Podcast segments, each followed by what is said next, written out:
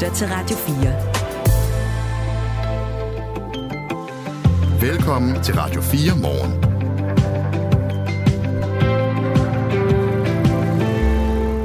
Ja, velkommen til, og vi har selvfølgelig stadig stor fokus på vejret, som stadig er udfordrende rigtig, rigtig mange steder. Vi skal have et overblik over vejrsituationen her til morgen. Det får vi af Andreas Nyholm, meteorolog på TV2. Det er forhåbentlig lige om et øjeblik, og vi skal også til Præstø, hvor det ikke bare handler om sne, men også om vand og oversvømmelser. Vi taler med den lokale tømmermester, der igen har fået travlt efter oversvømmelse ved den øh, sjællandske by. Der sker selvfølgelig også ting i Rusland og Ukraine, og der sker ting i Mellemøsten, men der er på en eller anden måde et særligt fokus på det danske. Også fordi nogle mennesker jo har siddet fast i snedriver. Der er også mennesker, der har været, det hedder ikke strandet, når man er på en færge, men i hvert fald været fanget på en færge. Som er det ikke strandet? No. Ah, strandet, det er vist inde på land. Den okay. her, den flyder jo rundt. En færge på vej fra Oslo til, øh, ja, først Frederikshavn, siden København. Der mm. kunne den så heller ikke lægge til, på grund af det her voldsomme vejr. De øh, gør et forsøg klokken 7 med at øh, komme ind. Vi skal nok forsøge, om vi ikke kan få et af de mennesker i tale, som er der.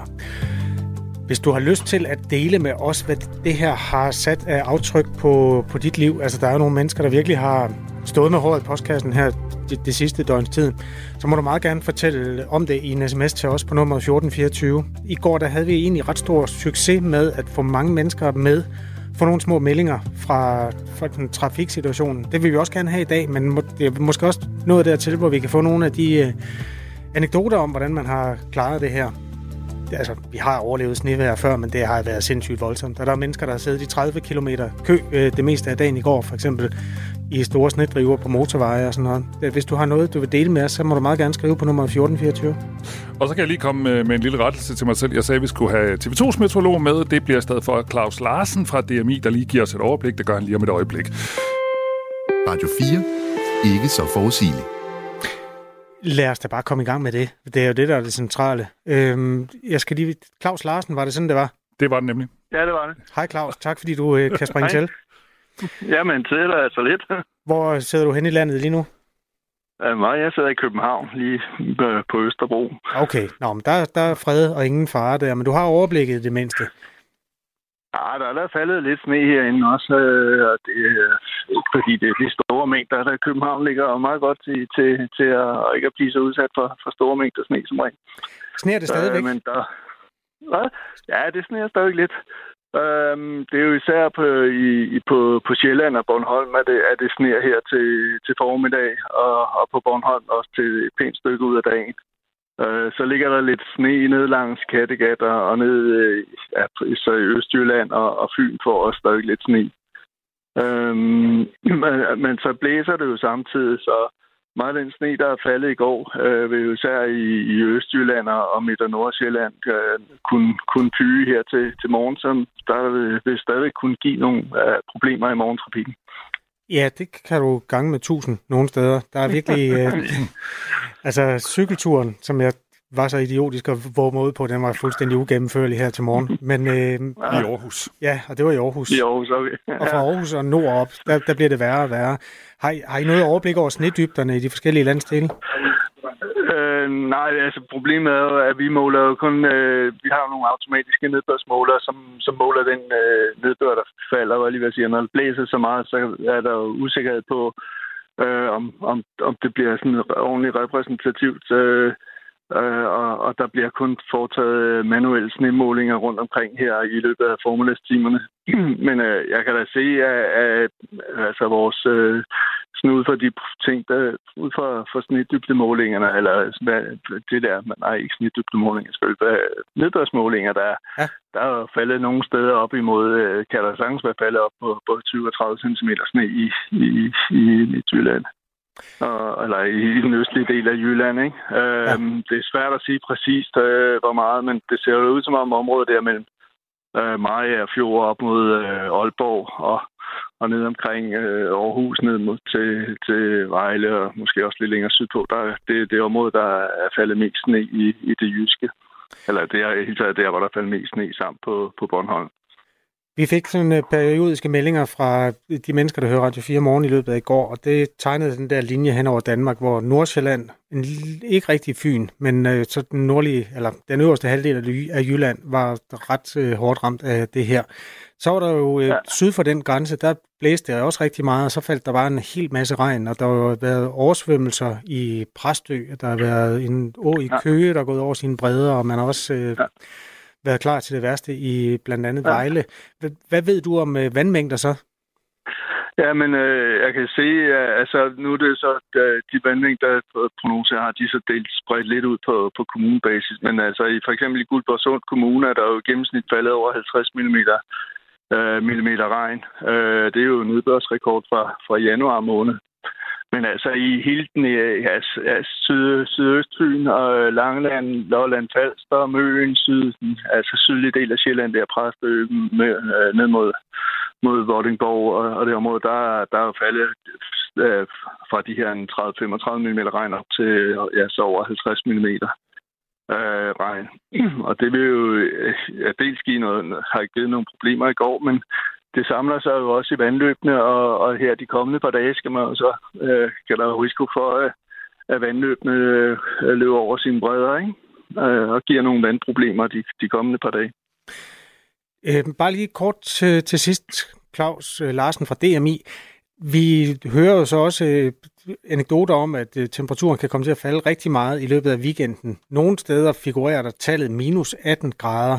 Hvis jeg kigger sådan ja. lokalt på de steder, som jeg kommer til at opholde mig, der, der ser det mere fredeligt ud, så det er åbenbart noget lokalt fænomen. Har du overblik over, hvor det er, det bliver så iskoldt henne? Øh, ja, problemet er, at for at det skal blive så iskoldt i dagtimer, så skal der være dannet øh, rintog, øh, og det kan prognoserne slet ikke øh, håndtere. Så, så ja, det kan godt være, at man sidder og kigger på sin app og ser, at der står minus 18 grader, men det er ikke sikkert, at det bliver hos, hos der, hvor man, hvor man er af, af appene viserne. Men altså, der kan sagtens blive ned til dagtemperatur, ned til til under minus 10 grader i weekenden, øh, hvis, når, der, når der bliver dannet øh, ringtog. Øh, men ellers så er det jo en, en periode generelt med, med dagsfrost øh, til det meste af landet, øh, faktisk til, til langt ind i næste uge. Jeg tror, at når jeg sådan lige kigger løsligt prognoserne igennem, så tror jeg, vi skulle hen omkring den 12. før øh, at der begynder at komme plus temperaturer igen. Mange tak, fordi du vil øh, hjælpe os med et øh, overblik, Claus Larsen. Ja, velbekomme. Og god dag hos DMI. Øhm, ja, det er simpelthen blevet vinter. Det må man sige, og øh, det her vejr, det skaber jo fortsat problemer ud på vejene, og lad os lige tage sådan et par opdateringer. Midt- og Vestjyllands politi fraråder alt unødig udkørsel i Kasbrande Kommune og i Silkeborg Kommuner frem til klokken 9. Østjyllands politi fraråder fortsat alt unødig udkørsel i hele øh, politikredsen, hvilket forløbig er gældende indtil i dag kl. 14. Og på E45 i Jylland mellem Hadsten og Aarhus er der stadig kø fordi stort set alle biler er kørt fast. Det fortæller vagtchef ved Østjyllands politi, Per Bennekov. Det sagde han til TV2 for cirka en halv time siden. Og de er altså ved at få bilerne trukket fri en for en, og derfor går det noget tid, før øh, køen er afviklet. Det betyder også, at masser af folk har siddet fast over natten og faktisk sovet i deres biler, og de ikke kunne forlade den, fordi man så ikke har kunne få afviklet den her kø, fortæller altså Per Bennekov fra Østjyllands øh, politi. Og han tilføjer, vi har hørt om mange, der har været uden vand og mad, og der er også flere, der er løbet tør for brændstof. Det gør bestemt ikke udfordringen mindre, og nogle bilister har været strandet i deres biler i op til 19 timer, skriver altså TV2. Og så er der Nordjylland. Øhm, jeg prøver at gå ind på øhm, politiets hjemmeside der, den er simpelthen nede i øjeblikket, men jeg ved, at man også, i hvert fald i Nordjylland i går, øh, både i forhold til aften og nat, frarådet det, man kalder unødig udkørsel. Mm. Så der, der er også sådan ret store lokale forskelle i Nordjylland på, hvor, hvor dybt øh, sneen den ligger. Ja. Vi hører meget gerne fra dig, der opholder dig i Nordjylland, om hvordan det ser ud på de kanter. Og øh, lad os lige rykke til Sjælland, fordi Sydsjællands eller Lolland Falsters politi skriver på X, at de får rigtig mange meldinger om vand på vejene. Det gælder både motorveje og mindre veje. Vi skal på det kraftigste anmode borgerne om at køre forsigtigt og nedsætte hastigheden markant. Øh, og så kommer de lige med en lille forklaring her ved aquaplaning. Kobbel ud og hold fast i rettet, til du gennem vandet og pas på hinanden. I øvrigt selvfølgelig øh, trafikken på øh, trafikinfo.dk, øh, der er, sker noget hele tiden. Vi har også øh, fået et par øh, vidnesbyrd fra det sjællandske. Jakob er fra Smørum, der ligger uden for København. Øh, det har sneet en del her. Jeg tror, der er 5-10 cm, og det sneer stadig lidt, skriver Jakob. Øh, mellem Roskilde og Ringsted, altså lidt længere mod vest, der har vi Patrick Agergaard siddende. Han taler om 20-30 cm sne. Jeg er ude med skovlen, skriver han, og det er bare tungt. Så er der Fyn, det har vi ikke talt om endnu, men der bor Ulrik. Han har også lige skrevet til os. Øh, den regn, vi fik i går, er lavet om til snevejr. Der er mindre driver på de små veje. Der er ikke noget, der kan forseres, der ikke kan forseres endnu, men øh, øh, sneploven kører jævnligt forbi vores hus og har gjort det godt i løbet af natten. Jeg skal selv ned og fylde en saltspreder nu øh, på arbejde lidt senere, skriver Ulrik Detlef Hundfjord Jørgensen. Han er fra Nordfyn. Tak for de sms'er, og vi vil selvfølgelig gerne høre flere, altså både hvordan det ser ud lige der, hvor du bor, men også øh, hvilke gener du har oplevet af det her vejr. Vi kan jo også godt lige tage et lille overblik over nogle af de genvordigheder, som vi har hørt om. Altså, du var ude på øh, motorvej E45, hvor mennesker har siddet i en 30 km lang kø. Der er også 900 mennesker, der har været ude på en færgetur, som blev længere, end de havde ønsket sig. Øh, en færge, der var på vej fra Oslo til Frederikshavn, måtte opgive at lægge til i den nordjyske havneby, sejlede så til København i håb om at kunne lægge til der. Det lykkedes heller ikke. Axel Præstmark, der er chefredaktør ved Randers Amtsavis, er stadig fanget på færgen, som man håber at kunne lægge til klokken 7. Jamen, øh, vi har det rigtig fint. Der er øh, god underholdning ombord, som også er, øh, er rettet mod børn. Og øh, med jævne mellemrum, så øh, bliver vi øh, budt ind til øh, buffeten og, øh, og skal også derind øh, her i aften. Så øh, DFDS og passagererne, eller hvad hedder det, besætningen passer, passer rigtig godt øh, på os, og der hersker i det hele taget en, øh, en øh, god stemning ombord. Øh, jeg oplever ikke øh, nogen, øh, der er frustreret eller sure over det her lidt øh, ufrivillige øh, øh lange ophold ombord på, på, på Oslofærgen. Nej. Axel Præstmark her, han var med i Radio 4's Aftenradio i går hos Christina Ankerhus. Han er chefredaktør på Randers Amtsavis og havde ja-hatten på. TV2 havde fundet nogen, der hang noget mere med klarinetten. Sådan er det. Det var færgen, og øh, det her vejr påvirker selvfølgelig også den kollektive øh, trafik. Øh, blandt andet fortæller DSB, at der stadig er store problemer i det jyske. Intercity-togene, der normalt kører mellem Struer og Fredericia, kører forløbig ikke frem til kl. 12, og der indsættes heller ikke togbusser. Og så er der også problemer på strækken mellem Aarhus og Aalborg, og for nærmere detaljer vil jeg sige, der skal man gå ind på dsb.dk. Der er masser af ting derinde, som er aflyst eller udsat eller færre afgange, men hold dig orienteret på dsb.dk. Og orienter også gerne os. Altså, vi vil jo gerne øh, hilse på nogle af jer mennesker, der har overlevet det her på bedst mulige måde. Altså, hvis du er sådan en af dem, der har siddet i en motorvejskø, eller på anden måde måtte øh, kæmpe lidt mere for at få tilværelsen til at hænge sammen, end du er vant til, så må du meget gerne skrive til os på nummer 1424. Det, det kan også være bare sådan den lokale melding på, hvor fremkommeligt eller ufremkommeligt der er, der hvor du opholder dig. 1424 er nummeret. Du lytter til Radio 4 morgen. Øhm, spørgsmålet er, om vi skal kaste os ud i noget dart. Skal vi ikke det? det øh, der var jo en 16-årig dreng, som hele verden har snakket om. Han skulle spille dart i går aftes. Luke Littler var kommet i VM-finalen. Øh, den blev spillet i London i går aftes. Pins tops. The first leg of the final goes to the teenager.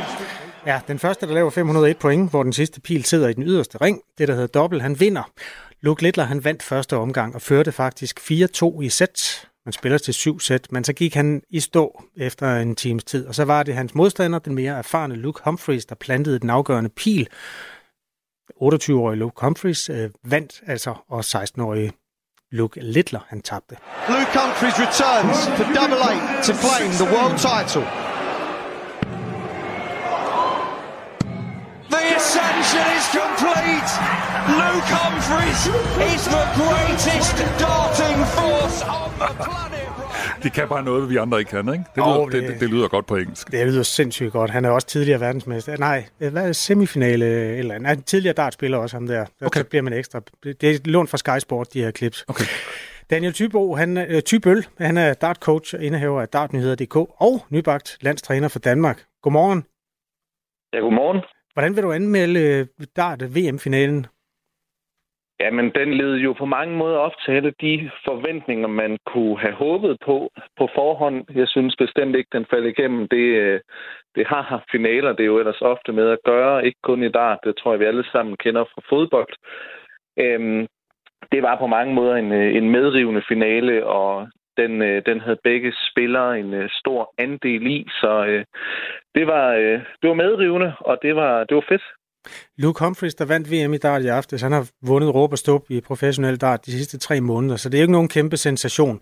Altså, hvis vi skal formidle det her til mennesker, der ikke interesserer sig for dart, så skal vi næsten tale om den 16-årige Luke Littler, som jo har været overraskelsen ved den her, det her VM, der har stået på i tre uger. Han har smadret al modstand ind til finalen. Det så nærmest ikke ud til, at han kunne tabe. Det er nærmest det, der er sensationen her. Øhm, hvordan kan det være, at han, han så endelig tabte? Jamen, det gjorde han, fordi han mødte en dartspiller, der var bedre end ham selv. Ja, okay. Og det, ja, det kan lyde som en, en nem forklaring. Han, øh, altså, vi har alle sammen vidst, at han var dygtig, før han kom ind til det her verdensmesterskab. Det, som har overrasket mig personligt, det var, at han så også kunne levere det over så lange formater og over de her to-tre uger, som VM bliver spillet over. Han, øh, han har virket totalt upåvirket af situationen, men hvis vi skal være fuldstændig ærlige, så har han også spillet en anelse over niveau i forhold til, hvad vi har set tidligt. Undskyld, i forhold til, hvad vi har set tidligere. Og det vil også sige, at øh, på, et, på et tidspunkt, så, så vil det øh, gå galt. Det synes jeg egentlig ikke nødvendigvis, det gjorde i finalen, men han mødte bare en bedre modstander, og, og derfor der var det Oliver Comfries, der helt øh, som, som forventet øh, vandt finalen, men øh, når det så er sagt, så, øh, så var favoritværdigheden heller ikke større end det. Mm. Altså Løve Littler, han havde bestemt sine chancer. Godt, vi gør lige status på øh, VM i dart, som er sådan et jule-nytårsfænomen på tv-skærmene mange steder, og øhm, derfor har vi øh, Daniel Tybøl med, et landstræner fra Danmark. Mm, der er der jo rykket meget ind i nyhedsbilledet de sidste 5-6 år, og der er åbnet decideret dartbarer, og øhm, ja, nu ved jeg ikke, hvordan det går med medlemstallene i klubberne, men altså oplever du, at det her, det er et sådan lidt en momentum opblomstring for populariteten af dart? Jamen, det er der ikke nogen tvivl om, at det er. Altså, øh, også på medlemstallene i Dansk Dartunion er der jo heldigvis positiv øh, fremgang, hvis vi kigger tilbage i 2007-8 stykker. Det var der, hvor det stod aller dårligst til. Der var der omkring de her øh, lige knap 2.000 medlemmer. I dag så er der jo over 5.000, og det er jo så vel at mærke kun dem, der er registreret. Der er jo et stort, øh, et stort skyggetal, altså øh, blandt andet i Aarhus og, og København er, er sporten jo også rigtig stor ude i ude i, i værtshusmiljøet, hvor der bliver spillet mange turneringer af spillere, som ikke øh, nødvendigvis er medlem af Dansk Dartunion, og på alle tænkelige måder, så kan man jo se, at dart det rykker mere og mere ind i mediebilledet. Der er flere og flere, der taler om det i skolerne og på arbejde. Det er, det er en sport, der er i vækst, og det er en sport, som øh, fungerer rigtig godt som, som publikumsport. Det er også en fremragende tv-sport. Øh, jeg skal lige spørge dig til sidst her, Daniel Tybøl. I går der blev der jævnligt stillet om til den ungdomsklub, øh, skråstrej børneklub, hvor han var øh, opfostret, ham Luke Littler, den 16-årige, der var kommet i finalen. Mm. Og der var tonsvis af børn og unge der. Altså, er der sådan et ungdomsmiljø for dart? Fordi det bliver på et tidspunkt øh, spurgt om af en lytter i Radio 4 morgen. Hvor sender man sine børn hen, hvis de skal trænes op og blive gode dartspillere? Det, det kunne jeg faktisk ikke svare på. Kan du svare på det? Ja, altså når man ser det over fra England af, så har de et øh, fantastisk øh, veludviklet ungdoms øh, miljø og, og faciliteter for at opdrætte de her unge talenter. Der øh, er vi desværre øh, hægtet lidt bagud i Danmark, men det betyder bestemt ikke, at man ikke kan spille dart som, øh, ja, som barn. Altså alle tænkelige dartklubber har et stort ønske om at, at løfte juniordarten i Danmark, så man kan sagtens melde sig ind i i en ganske almindelig dartklub, og så er der uden tvivl en masse mennesker, som øh, står klar med åbne arme og som, som gerne vil hjælpe en i gang. Så der er ikke nogen undskyldning. Daniel Tybøl, øh, god dag, og tak fordi vi måtte låne dig i alle hast her til morgen. Ja, tak. I lige måde. Tak for tak. at gøre status på VM-finalen i darts. the Party Power World Darts Champion. Ladies and gentlemen,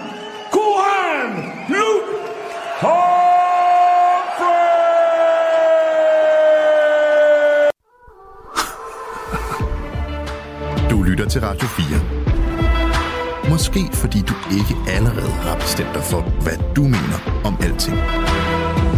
Radio 4. Ikke så forudsigeligt. Du lytter til Radio 4 morgen, og dine værter her til morgen er Kasper Harbo og Michael Robach. Klokken den er 5 minutter i halv syv.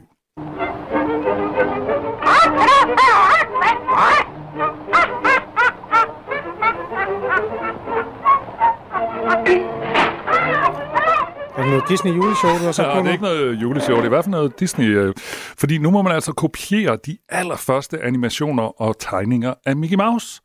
Ophavsretten, det var noget, vi hørte her, øh, Mickey Mouse. Ophavsretten på den første film om Mickey, der hed Steamboat Willie fra 1928, er altså udløbet her ved årsskiftet. Og det er den her tynde og glade mus, der sejler på et dammskib, filmen handler om, og som har sine problemer med en, der hedder Sorte Per, som alle nu frit må bruge. Og der gik kun en dag, så var en Mickey Mouse-lignende figur allerede blevet til skurken i en gyserfilm. Mickey Mouse Trap, som øh, udkommer i år, den her film. Put the phone down! Put the phone down, please! I was like, dude, I've already stopped. No, Gina, turn around, please, Gina! Du er nødt til at forklare det en gang til. Altså, Mickey Mouse, øh, den her figur, den har været pålagt øh, sådan en form for copyright Ja, præcis. i mange år, og Ja. den er udløbet. Her 1. januar, Ja, fordi okay. den slags ting har sådan en udløbsdato. Altså, de, man kan kun hæve den her copyright i et stykke tid. Okay. Og den er udløbet, og det betyder så, at der er en, der har tænkt, fint, nu laver jeg en film med Om- den gamle Mickey Mouse. Det er kun den gamle Mickey Mouse, man Ja, ja, okay. Laver jeg en gyserfilm om det. Og det er altså lovligt. Godt, Men har du en- set den? Øh, nej, det har jeg ikke. Jeg har set traileren faktisk. Ja. Den, den ser sådan lidt. Ja. Det er lovligt, men ifølge journalist og Disney-ekspert Roald Bergman, så er det altså ifølge ham vildt underligt at se gode gamle Mickey på den her måde. Det er jo fuldstændig det modsatte af det, Mickey Mouse altid har stået for, og, og man kan sige, at Disney har jo været notorisk kendt for virkelig at være MC øh, omkring at beskytte ophavsretten til alle deres figurer og deres intellectual property. Så, så øh, Disney har måske været sådan, dem, dem, der har været aller, aller sværest at få lov til og tilladelse til at bruge deres karakterer og figurer og universer til, til andet end det, de selv laver. Øh, så, så det er jo sådan rimelig paradoxalt at, at lige pludselig opleve deres altså ikon og deres frontfigur, Mickey Mouse, som jo er symbolet på hele deres virksomhed, lige pludselig kunne øh, gøre alt det, som Disney jo i teorien har frygtet allermest, man skulle begynde at associere musen med. Disney har kæmpet hårdt for at beholde ophavsretten til filmen Steamboat Willie, altså hvor Mickey Mouse var med for første gang, øh, fordi det på trods af små forskelle er stort set den samme mus, som vi kender i dag, altså god gamle Mickey Mouse. Og derfor så tror øh, Disney-ekspert øh, Roald Bergman også, at vi kommer til at se en masse retssager, hvor diskussionen går på, hvilken Mickey der er blevet brugt. Og i den kommende horror-gyserfilm er det da også svært for eksperten at se, om det er Mickey fra Damskibe eller hvilken som helst nutidig Mickey Mouse. Det, der er interessant, er jo også, at, at man ser jo mere end bare Mickey Mouse. Øh, og, og, og det er sådan, øh, det er jo lidt det, der har endt med at bide Disney lidt selv i røven, ikke? Fordi de har jo i simpelthen så mange årtier, så har de jo værnet om, om deres ophavsret til den her øh, mus, og den er blevet ikonet for, for alt, hvad de laver. Altså Disney er jo, øh, har jo ligesom, kan man sige, fået succes på at være det her meget familievenlige, øh, renskurede, pæne, korrekte, øh, ved, altså sådan lidt magiske, eventyrlige univers med, med Mickey Mouse som frontfigur på det. Øh, og, og fordi de har været, kan man sige, så, øh, altså og Mickey Mouse især har været sådan lidt en, en hellig moralens vogter type, så er det jo vildt sjovt for alle nu at begynde at hvad hedder det nu, bruge ham til præcis det modsatte. Øh, der er også allerede snak om, at der kommer til at være pornofilm ude, og de kommer til at bruge Mickey Mouse til at promovere øh, øh, hash og så videre, og så videre. Så Ja, så den, den, Mickey Mouse går i noget af en fremtidig møde, må vi sige. Men vi hørte her, det var altså Roald Bergman, som er Disney-ekspert og journalist. Det her er Radio 4 morgen. øh, vores lytter Anna stiller et udmærket spørgsmål. Hvad betyder det, når politiet fra, fraråder al unødig udkørsel? Mm-hmm. Ja, det er et godt spørgsmål. Ja, altså, der er vel ikke nogen, der kører rundt i unødvendighed øh, i bred forstand.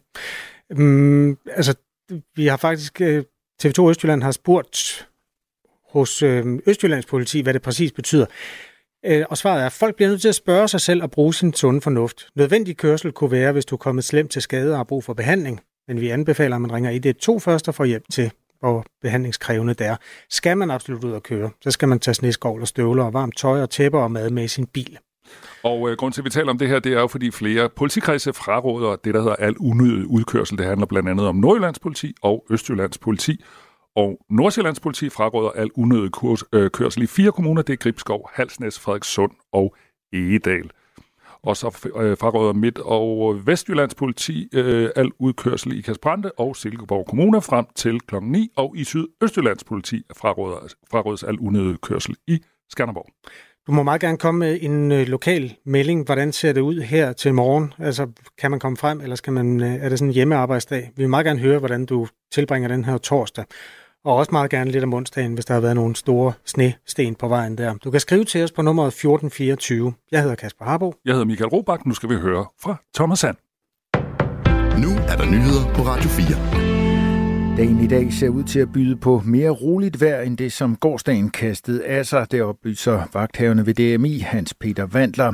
I går var der varslet snestorm i den nordlige del af landet, hvilket vises der at holde stik. Andre steder var der varslet kraftig regn, som der også endte med at komme rigeligt af. I dag bliver i løbet af dagen mere rolig. Når de fleste danskere står op ved en 6-7-tiden, vil det stadig sne, og der vil være lidt snestorm over de østlige egne, siger Hans Peter Vandler. Mens der i dag dog ikke er risiko for decideret snestorm, er der i stedet risiko for snefyning. Det oplyser en anden vagthavende meteorolog ved DMI, Claus Larsen. Der falder stadig sne, men ikke 10 cm sne, som definerer snestorm. Der ligger til gengæld stadig en masse løs sne, og der er vind, så den sne kan blæse rundt. Derfor er der risiko for snefyning, siger han.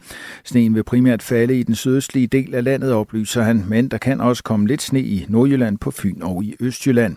Men i løbet af dagen aftager det og bliver til mere lokale snebyer med plads til lidt sol.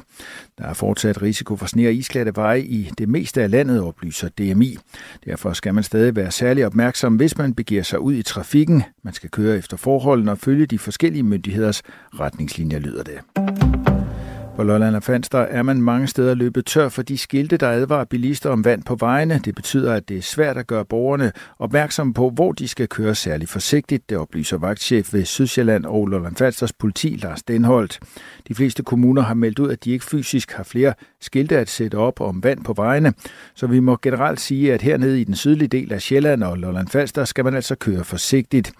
Det har i området regnet det seneste døgn, hvilket har efterladt betydelige mængder vand, forklarer Lars Denholdt.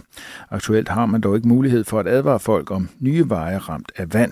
Der kan være vand på vejene, uden at der er sat skilte op, fordi vi simpelthen er løbet tør, så skulle vi stå derude fysisk og sige stop, og det kan vi ikke. Det er primært Lolland Falster, der er hårdt ramt, men udfordringerne med vand på vejene gælder også Stege, Præstø og Vordingborg. Der pågår nu en indsats, hvor man i kommunerne løbende kører ud og tjekker de steder, hvor der er sat advarselsskilte op. Hvis man mængderne er aftaget, kan man så flytte skiltene til nye og mere farlige risikoområder. Man forsøger at flytte dem rundt, siger Lars Denholdt. Det er ifølge ham ikke muligt at sætte tal på, hvor mange advarselsskilte man mangler i kredsen. Udover at køre forsigtigt bør borgere i områderne tjekke, at deres kloakker har gennemløb til regnen, siger Lars Denholdt. De kan være stoppet til af blade og jord og andet, og så kan vandet ikke løbe ned. Så kig på, om der er hul igennem. Jorden kan ikke suge mere, den har opgivet, siger han. Regeringen vil investere et 60 millionbeløb i at udbygge behandlingskapaciteten på fertilitetsområdet. Det skal blandt andet gå til indkøb af nyt udstyr på de offentlige fertilitetsklinikker og til flere personaleressourcer. Det fremgår af en pressemeddelelse fra Indrigs- og Sundhedsministeriet. Der er rigtig mange, som gerne vil give deres børn et lille søster eller lillebror, men som har brug for hjælp til at skabe den børnefamilie, de drømmer om, udtaler indrigs- og sundhedsminister Sofie Løde. Og med regeringens nye og seneste initiativ på fertilitetsområdet får de nu mulighed for at få gratis behandling til barn nummer to, og det vil forhåbentlig føre til, at endnu flere vil få deres drøm opfyldt, siger hun. Først skyde med sne og snefyning mange steder, men efterhånden kommer der perioder med lidt eller nogen sol og kun lokale snebyer. På Bornholm dog fortsat skyde med sne. Koldt med temperaturer fra omkring frysepunktet til cirka 5 graders frost. Der er risiko for sne eller isklatteveje i det meste af landet. Det her er Radio 4 morgen. Husk, at du kan sende os en sms på 1424. Og vi gør det bedste, vi kan for at sørge for, at du får overblik over, hvordan eller om du overhovedet kan færdes på vejene der, hvor du bor. Hvis du har lyst til at hjælpe med at tegne det øh, Danmarks kort over vejret og fremkommeligheden her til morgen, så er du velkommen til at skrive til os på nummer 1424. I går gik Tryggevælde Å i Køge igen over sine bredder. Vandet stod øh, nogle steder en halv meter højt i gaderne, og mange steder trængte det også ind i folks boliger eller erhvervsejendomme.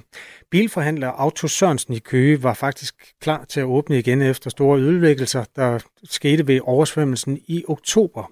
Men øh, nu er man altså sendt tilbage til start øh, med den nye oversvømmelse. Ejeren af Autosørensen, Gitte Sørensen, er med os nu. Godmorgen. Godmorgen. Øhm, vil du starte med, inden vi kommer til at tale om din forretning, og fortælle, hvordan der ser ud sådan i, i området omkring? Altså, nu har jeg ikke været nede i forretningen her til morgen, men da vi forlod området i går aftes, øh, der havde vandet trukket sig tilbage på det meste af grunden. Nu er det jo ikke sådan, at vi ligger i en forretning med havudsigt. Vi ligger jo alligevel lidt væk fra vandet, men alligevel kan det komme op til os, når vinden står i den rigtige retning. Øhm, så vores baggård var der stadigvæk vand i, men selve oppe ved forretningen var vandet trukket sig tilbage, og, øhm, og vi kunne komme ind i forretningen og få set på skaderne igen. Hvordan, hvad, hvad, hvad var der sket? Jamen, vi har haft vand inde i forretningen. Altså, synshandlen A+, de åbnede op i går, øh, eller tirsdag, efter sidste stormflod.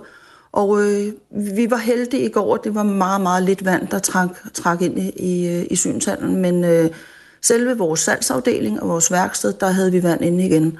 Og øh, ja, vi var ikke engang færdige efter sidste ombygning. Vi har lige fået sat væg op igen, og maleren var gået i gang og nu kan vi pille det hele ned igen. Du lyder lidt hårdt prøvet, Gitte Sørensen. Ja. Hvordan har du det? det? Jeg har det ikke særlig godt. Det har jeg ikke. Vi er, vi er brugte. Øhm, I første omgang har vi jo kæmpet med, med det for sidste gang. Det er ikke bare lige, øhm, selvom stormfloden går ind og, og siger, at de går ind og dækker. I, der i oktober måned, så er der et stort stykke arbejde ved at skal have tingene igennem stormfloden. Øh, meget øh, papirarbejde, man skal sidde og lave samtidig, men man skal passe sit arbejde. Øhm, så øh, vi er brugte. Vi er rigtig brugte øh, ude hos os, der vi. Vi har, har en personalgruppe, der har været fantastisk og mødt op hver eneste gang og hjælpe. Men øh, der er mange tanker i ens hoved. Hvad, hvad vil vi fremadrette? Fordi vi, vi kan ikke få Køge Kommune i snak med det dige derude. Øh, jo, det skal vi få, får vi færdige måske i 2026. Men øh, det kan vi jo ikke rigtig bruge til noget i forhold til, hvis, hvis, hvis den her storm skal komme hver anden tredje måned. Det er Gitte Sørensen, der er med os nu, altså bilforhandler, øh, ejer af Auto Sørensen, der ligger i Køge, som er ja, for anden gang ramt af oversvømmelser. Ikke så slemt som sidst. Øh, er det rigtigt forstået, Gitte? Ja, det er rigtigt. Det er ja. rigtigt. Vi, jeg tror, den, altså sidste gang havde vi 40-50 cm inde i hele bygningen, og fik ødelagt for millioner. Øh, den her gang, der har vi måske haft 10 10 cm inde i forretningen, og vil vi jo så ikke have nået at få, det, få den møbleret rigtigt igen, så kan vi jo så sige, ja, så er vi heldige at sluppet den her gang, men øh, vi har trods alt haft vandet inde og skal i gang med at rive væk ned igen. Ikke? Hvordan øh, altså, kan bilerne holde til det her?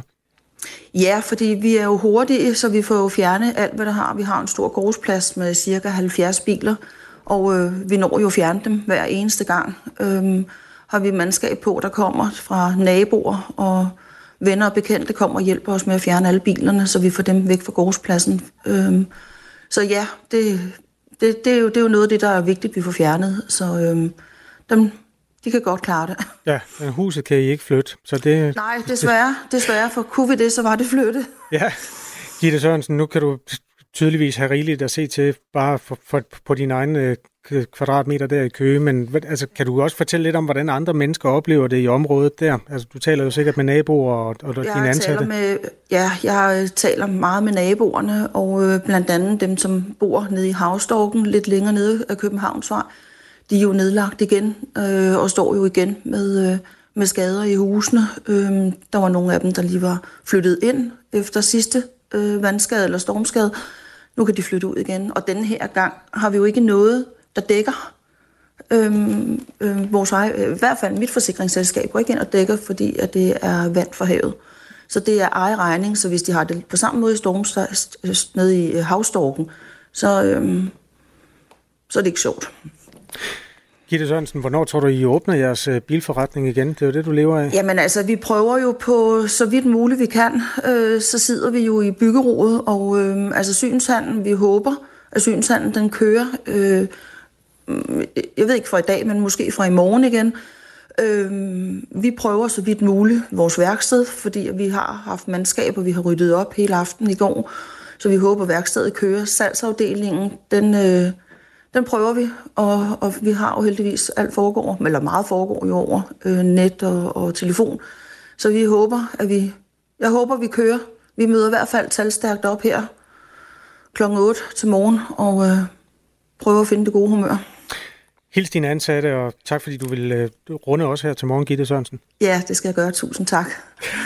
Ejer af bilforhandleren Auto Sørensen, der ligger i Køge, som altså lige PT skal slås med oversvømmelse nummer to på kort tid. Den store oversvømmelse i oktober ventes sådan helt på landsplan at koste 1,2 milliarder kroner i erstatning, skrevet til 2. Klokken er 20 minutter i syv. Ja. Skal vi køre videre?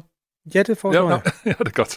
Øh, Det her vejr, det driller jo øh, på mange måder. Blandt andet også øh, DSB fortæller, at der er store problemer, særligt i det jyske Intercity-togene, der kører mellem Struer og Fredericia, kører forløbig ikke frem til klokken 12. Og værd at bemærke er det altså, at der heller ikke bliver indsat togbusser, og så er der også store problemer på strækningen mellem Aarhus og Aalborg, og øh, vi må anbefale, for nærmere detaljer skal man altså gå ind på DSB's hjemmeside, for der er store og små ændringer, og noget kører, og noget kører ikke. Vi vil meget gerne høre fra dig, hvordan det, står, hvordan det står til i området. Vi har fået et par meldinger fra Roskilde og andre steder sådan lige vest for og nordvest for København, hvor folk øh, beskriver sådan nogenlunde fredeligt snevejr, men der er altså, det er enormt svært at køre ud rigtig mange steder. Øhm, vi kan også fortælle, at en færge stadig sejler rundt og håber på at kunne lægge til her klokken 7. Det er en færge, der oprindeligt kom fra Oslo til Frederikshavn. Siden søgte den videre til København, fordi det var umuligt at lægge til i det nordjyske, men vejret var simpelthen for øh, problematisk. Der er 900 mennesker ombord på den færge, og dem øh, kan det være, at vi kan komme igennem til. Vi har tidligere hørt fra Axel Præstmark, som øh, var en af de 900, der er fanget på færgen. Du må meget gerne skrive til os, hvis du har et input til, hvordan det står til. Og det er jo også på det her tidspunkt, at øh, mange skal afsted på arbejde eller køre afsted med øh, skolebørn om ikke så længe. Så lad os lige også fortælle endnu en gang, øh, altså der er flere politikredse, hvor man fraråder unødig udkørsel. Der er vel også nogle skoler, der er lukket egentlig. Øhm, det var der i hvert fald i går. En ja. stor skole i Ry var ja, lukket i går. der var nogle stykker i det ja. område. Lad os lige tage nogle af de steder, hvor de fraråder unødig øh, udkørsel, så man lige ved, hvad man har at gøre med. Øh, Nordjyllands politi fraråder al unødig kørsel i hele øh, politikredsen. Det samme gør Østjyllands politi. I Nordsjællands øh, politi, der fraråder man al unødig kørsel i fire kommuner. Det er Gribskov, Halsnæs, Frederikssund og Egedal. Og Midt- og Vestjyllands øh, politi fraråder al unødig kørsel i Ikasbrande og Silkeborg frem til klokken 9. Og Sydøstjyllands politi fraråder al unødig kørsel i Skanderborg. Det her det er Radio 4 morgen. Vi har faktisk lige fået post fra et menneske, der kører i det nordjyske. E45 ser ud til at være spærret i nordgående retning efter Hobro Nord. Der er i hvert fald ikke nogen biler, der bevæger sig i horisonten.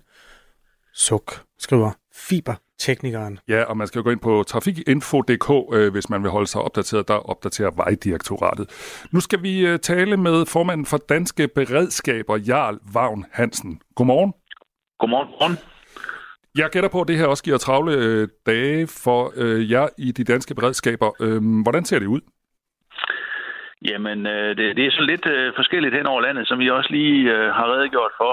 Øh, vi har en situation, hvor der er nogle steder, hvor der er sne, og også meget kraftig sne.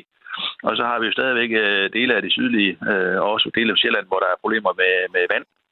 Øh, så det har været sådan en, en, en forskelligartet indsats. Hvis vi tager fat i det med sneen først, mm. øh, så er det jo primært omkring øh, det nordsjællandske og og, og Østjylland i særdeleshed, som er besværet af, af snemasserne.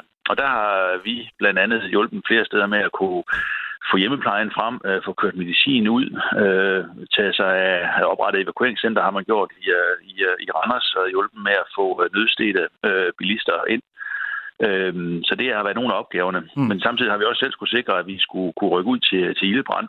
Og det betyder, at mange af de stationer, som til daglig egentlig er, er ubemandet, altså hvor vi har deltidsbeskæftigede brandfolk, vi kalder ind, når der er en ildebrand, det må man, har man været nødt til at kalde ind, så de er fysisk på, på stationen hele tiden. Det har man gjort i, øh, i, på hele Djursland, og i store dele af Østjylland har man været nødt til at, at, at gøre det. Og det er klart, at det er jo et helt andet øh, setup, end vi, end vi normalt er, er, er vant til. Ligeledes har vi sikret os, at, øh, at vi kan komme frem ved at have øh, sniplov øh, forskellige steder, øh, sådan at, at, udrykningen kan komme frem, hvis der er, er behov for, for det. Øh, og, og, og samtidig, så, så de steder, hvor sneen er, der ved jeg også, at man har haft nedsat den, eller de lokale beredskabsstabe, altså der, hvor myndighederne koordinerer indsatsen, de er, de er operationelle, øh, både i Nordjylland og i Østjylland. Jan, øh, Jarl Vagn Hansen, øh, du nævnte det her med hjemmehjælp, altså I også har været brugt til det. Prøv lige at sige noget mere om det. Altså, hvor, hvor, hvor har det været nødvendigt, at I øh, skulle hjælpe til? Jamen, det ved jeg blandt andet, man har, har gjort i stor stil øh, i, øh, i Silkeborg op øh, mod, mod Viborg, og så ud af mod, øh, mod, mod Herningområdet, og så ind af mod, mod, mod, øh, mod Aarhus. Øh, så, så det er de også, og formentlig også ude på Diversland. Den, den har jeg ikke lige helt fået verificeret endnu, men, men i hvert fald de, de andre steder der, så det er ligesom der, hvor, hvor sneen er koncentreret øh, mest. Øhm, og det handler om, at, øh, at vi man ved, ved hjælp af nogle filtrukne køretøjer øh, kommer, kan komme frem i steder, hvor, hvor de syge og hvor der ligger rigtig store øh, mængder, mængder sne. Øh, så det er selvfølgelig hjemmeplejen, der, der visiterer og, og prioriterer, hvem der skal have, have hjælp øh, og i hvilken frekvens de skal have. Men, men, men vores opgave har så været, eller kollegernes opgave har så været at støtte, øh, støtte øh, kommunerne med det arbejde. Hvor usædvanligt er det her? Altså, jeg kan kigge ud af vinduet, vi sidder her i Aarhus, der er masser af sne. Man måtte gå ud på gaden, fordi der var ikke nogen fortog, der var ryddet her til morgen. Øh, mm. Der er virkelig meget sne. Øh, hvor, hvor, hvor usædvanligt er det her, altså i forhold til jeres arbejde? Ja, det er noget usædvanligt. Øh, altså, der har jo været snestorm i Danmark før jo, men det er bare meget længe siden, der har været en, en snestorm af den her øh, kaliber. Og lige præcis i Aarhus, der, der talte jeg med min, øh, med min kollega deroppe, som var på vej til, til politikåren i Aarhus, også på god ben selv, øh, for at, øh, altså meget, meget tidligt her til morgen, for at genoptage øh, koordineringsarbejde med, øh, med, med de øvrige myndigheder. Og det er det, man kalder den lokale beredskabsstab, og der, der træder, hvad hedder det, øh, politiet og øh, brandvæsenet, altså redningsberedskabet og så øh, sundhedsmyndighederne sammen øh, og eventuelle øvrige for at koordinere øh, indsatsen bedst muligt øh, hele tiden. Og det øh, har man forskellige trin til, og det mest alvorlige trin, det er, når man samles øh, fysisk, kan man sige. Så det fortæller også lidt om, om situationens øh, øh, alvor, kan man kalde det. Jeg taler med øh, Jarl Vagn Hansen, som er formand for Danske Beredskaber. Lad os lige øh, her til sidst, øh, Jarl, hvordan, hvordan forventer du dagen for jer bliver i dag? Jamen, øh, der hvor det fortsat sneer, øh, vil, vil, det give problemer, men som jeg sagde før, der er også vand sydpå, så selv i mit, øh, altså jeg er på, jeg bor privat i Kolding, så vi, vi er på pumpeopgaver aktuelt, og der pumpes øh, også længere sydpå, øh, fordi der er ikke noget sne, der, der er bare, ja, lidt sne er der, men der er i hvert fald vand, og jeg ved også, at man har pumpet og har pumpet i, øh, i Kalundborg-området øh, for at, at, at redde noget forskellige ting, og der har været jordskred i Kalundborg, så derfor, øh, som har truet med at trække nogle drikkevandsledninger med ned. Så på den måde, så er, der, så er, det, en, så er det en forskellig art indsats hen over landet. Den indsats vil, vil, vil fortsætte her i løbet af døgnet, øh, så længe at øh, vejret det viser sig. Sådan sagde Jarl Vagn Hansen, som er formand for Danske Beredskaber. God arbejdsløst. Tak for det. Godmorgen. Tak. Godmorgen. Øhm, på motorvejen der går fra, ja, der går op igennem Jylland, eller ned igennem, alt efter hvilken retning man kører. E45 hedder den. Der holder fiberteknikeren. Det var dig, der skrev ind lidt tidligere, øh, Peter Horup. Godmorgen. Ja, godmorgen. Øh, du holder stille på motorvej E45 nord for Hobro, altså på, i retning mod Aalborg. Ja, øh, det er korrekt, ja. Hvordan ser det ud?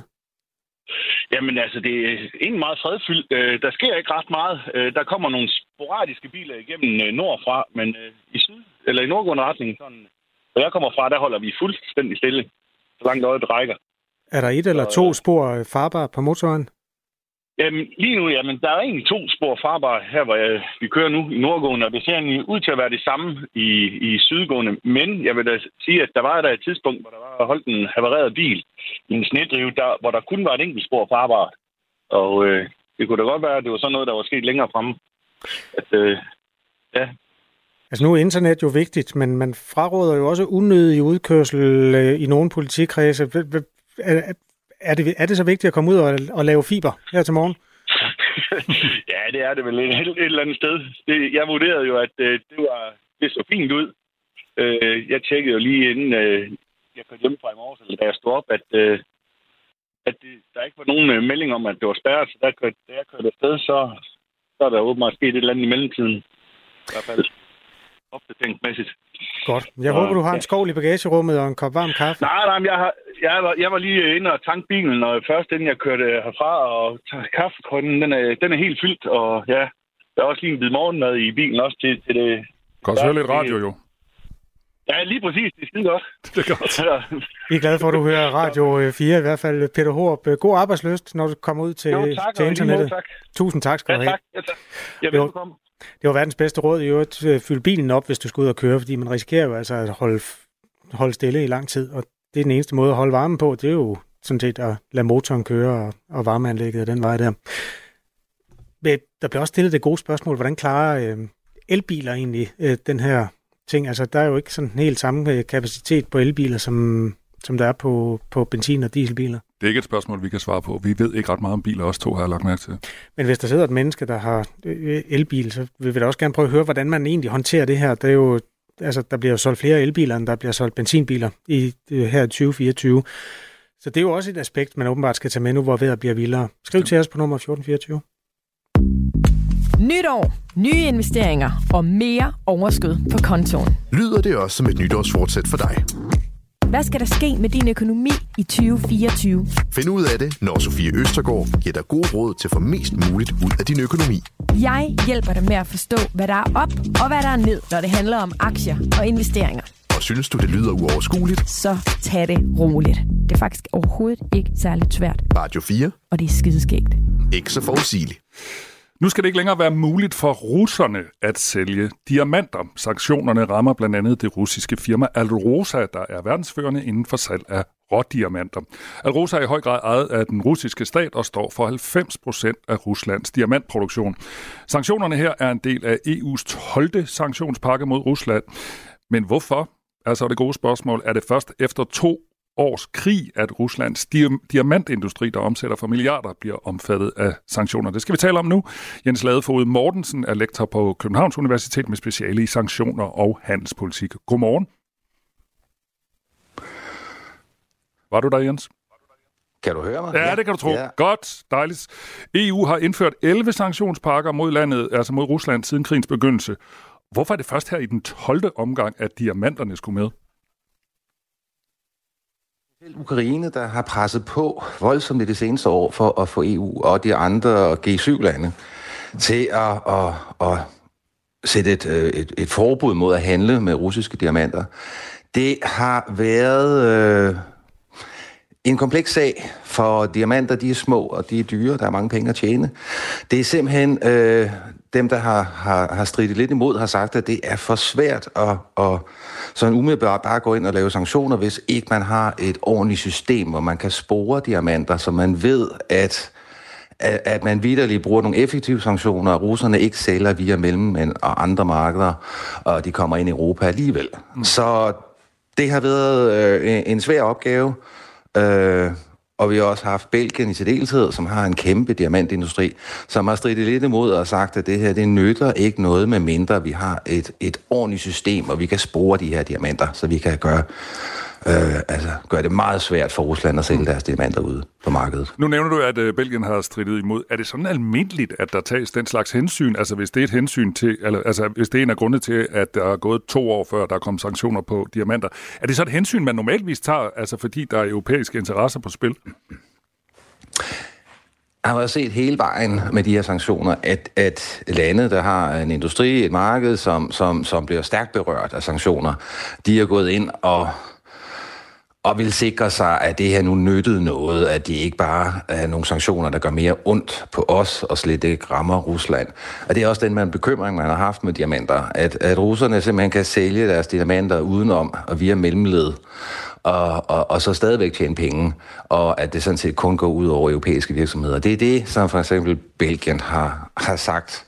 Uh, så nu har man i hvert fald de sidste år arbejdet tæt sammen med, med, med USA, med Storbritannien og, og, og forsøge at få andre lande med til at bakke op omkring det her øh, diamant, øh, russisk diamantforbud. Så det, øh, der er lidt politik i det, ja, men det handler også om, at, at, at de, de får designet en, en, en ordentlig sanktion, der, der virkelig kan ramme og kan mærkes af, af, af Rusland på Rusland. Det her øh, Alrosa, det russiske diamantmineselskab, står for cirka en tredjedel af verdens forsyning af det, der hedder rådiamanter, som de udvinder i det nordlige Rusland. Og før den russiske invasion, der solgte Alrosa diamanter for cirka 300 millioner dollars om måneden. Indtil nu har den eksport kun faldet en smule, fordi diamantindustrien ikke har været en del af den her sanktionspakke fra EU. Og lige nu der taler jeg med Jens Ladefod Mortensen, som er lektor på Københavns Universitet, og Jens har speciale i sanktioner og handelspolitik. Hvor hårdt rammer det her egentlig russerne, at de nu heller ikke kan handle med diamanter? Altså, det har vist sig, vi ser det på mange andre punkter, mest af alt olie, altså, at Rusland har, har været dygtig til at tilpasse sig og omgå sanktionerne på, på, på mange forskellige måder. Øhm, så det har ikke battet så meget, som man har håbet på.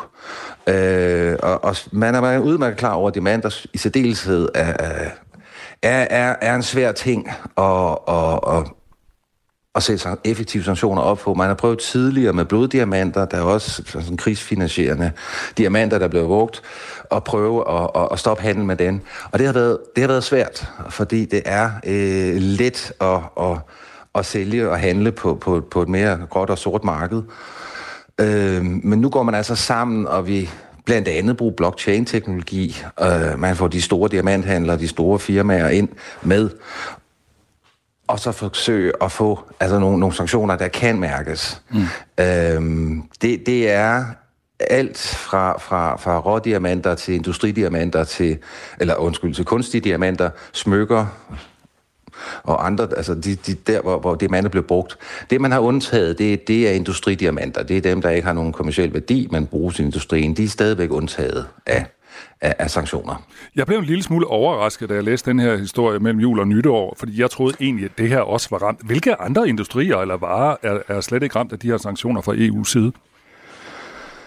Altså, det er begyndt, nettet er begyndt at strammes, så mange af de undtagelser og mange af de, de forbehold, der har været, de er, er begyndt at strammes ind. Men, men, men det er rigtigt, der har været flydende gas for eksempel, har ikke været omfattet, og, og det har undret.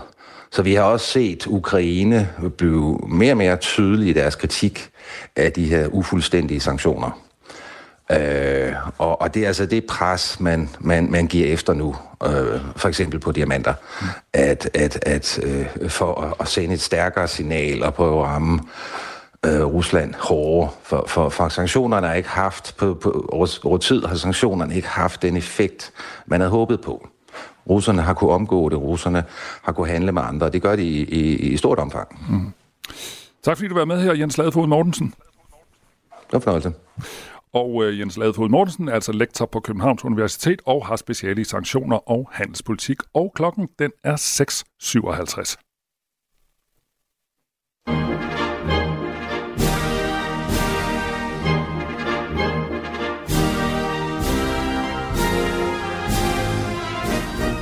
Ja, jeg synes lige, vi skulle i det lidt royale hjørne. Hvad er det nu for et stykke musik? Øh, det ved jeg ikke. Det lyder bare royalt. Ja, det skal jeg love for. Nå, det er fordi, vi taler jo rigtig meget om, at uh, dronningen abdicerer, og vi skal have en ny konge. Og kongen skal også have fundet det, der hedder et valgsprog. Uh, ja. Ja. I mindst 500 år har der været tradition for her i Danmark, at den siddende regent har haft et valgsprog. Og kronprins Frederik skal jo så vælge sit valgsprog. Hvad, hvad dron, altså dronning Margrethes valgsprog, det er da ikke noget, hun har brugt så ofte, eller hvad? Åh, oh. Jeg har i hvert fald hørt det før. Uh-huh. Hendes valgsprog er Guds hjælp, folkets kærlighed, Danmarks styrke. Det er sådan lidt øh, Jacob Ellemanns... Øh, han noget med det. Nej, præcis lige igen. Guds hjælp, folkets kærlighed, Danmarks styrke. Okay. Øh, Frederik den 9., altså øh, Margrethes far, øh, hans valgmotto var med Gud for Danmark. Jo. Ja. Gud går igen. Ja, også Christian 10., altså forgængeren. Mm. Min Gud, mit land, min ære. Okay, så det er, det er en ret bunden opgave at finde sig sådan et valgsprog. Man må ikke vælge øh, Royal Run eller sådan et eller andet. Nej, det tror jeg ikke, man må vælge. Jeg ved ikke, om der skal være Gud med, men det er jo det, der er det gode spørgsmål. Lidt senere på morgenen, der taler vi med øh, Jakob Sten Olsen, der er Berlingskes kongehuskommentator, om hvad det her øh, valgsprog det skal kunne. Og vi kunne jo godt tænke os, at vi kunne præsentere Radio 4's lytteres bud på den nye konges valgsprog. Altså, dig der lytter med, skriv på 1424. Hvilket valgsprog synes du, at den kommende konge skal vælge. Skal vi lige tage et par stykker mere, bare til lidt inspiration? Ja. Øh, Frederik den 7., der er mm. nemlig ikke noget med Gud. Øh, hans øh, valgsprog var folkets kærlighed, min styrke. Så det er, noget, det er ofte noget med folk, og noget med styrke, og noget med Gud, og noget med fædreland og sådan noget. Men ja. man kan øh, improvisere. Det er også et nyt årtusind øh, i forhold til mm. sidste gang. Der er vel mulighed for at putte noget lidt mere moderne ind, hvis man sidder og, og fifler med ord her til morgen. Ja, vi håber, der er nogen, der sidder derude, som plejer sådan at skrive ind til slogan-konkurrencer og sådan noget. Ja. Så måske vi skrive til os på 1424, altså med et bud på, hvad der skal være vores kommende konges valgsprog. 1424 er nummeret her ind til Radio 4 morgen. Det er også det nummer, du kan bruge, hvis du vil hjælpe andre trafikanter eller andre mennesker i det her samfund med at finde ud af, hvordan der står til med trafiksituationen lige der, hvor du er. Der frarådes jo stadig udkørsel i nogle politikredse. Det er meget lokalt, det her. Øh, I forhold til den kollektive trafik, så er der en god nyhed for 900 mennesker, der har siddet på en færge i mere end et døgn. Det var en færge, der kom fra Norge og skulle have lagt til Frederikshavn. Så var den en tur omkring København. Det lykkedes heller ikke. Og nu er den så lagt til faktisk i Frederikshavn. De er ved at komme af bore. Vi håber at få en, øh, komme igennem til et af de mennesker, der har flydet rundt der i, i dagvis øh, lidt senere på morgenen. Nu er klokken blevet syv. Du har lyttet til en podcast fra Radio 4. Find flere episoder i vores app, eller der, hvor du lytter til podcast. Radio 4. Ikke så forudsigeligt.